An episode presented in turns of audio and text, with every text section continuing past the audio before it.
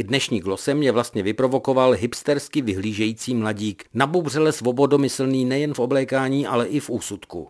Čile mobilující u pultu kavárny z posměšky komentoval opatření k omezení šíření koronaviru, co by mistr světa, který to má celé za šarádu a omezování lidských práv a svobod. Mezitím ovšem ve statistikách nakažených přibyla víc než desítka lidí jak u nás, pár stovek v Evropě a navíc i několik desítek obětí.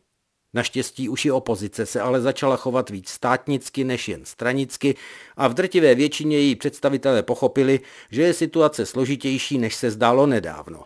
Aktivní virus stáhne Evropou v docela rychlém tempu a už ho nelze zlehčovat, tím spíš opatření v zájmu zdraví lidí. Zastavit nepůjde, ale hodně omezující, nepříjemná a drahá omezení se ukazují jako jedna z cest, jak ho zpomalit a zmírnit. Naše kroky, původně značně kritizované, se opakují i v dalších zemích, lec kde jsou i tvrdší. Třeba také Izrael zamezuje vstupu cizinců do země pod hrozbou okamžitého nástupu do karantény a tak se Tel Aviv i třeba Slovensko snaží svoje občany chránit. A pokud jde o někdy přezíravě komentovaná pravidla o povolení akcí jen do určitého počtu účastníků, stejně rozhodlo třeba i Rakousko a další státy.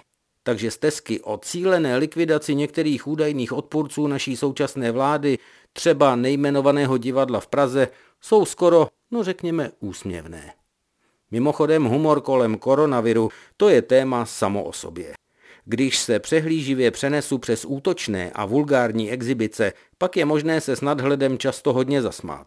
Jak jinak reagovat třeba na upozornění, aby byly v rámci limitu pro schromažďování lidí zrušeny dopravní kolony na Pražském okruhu i zácpy na dálnici D1.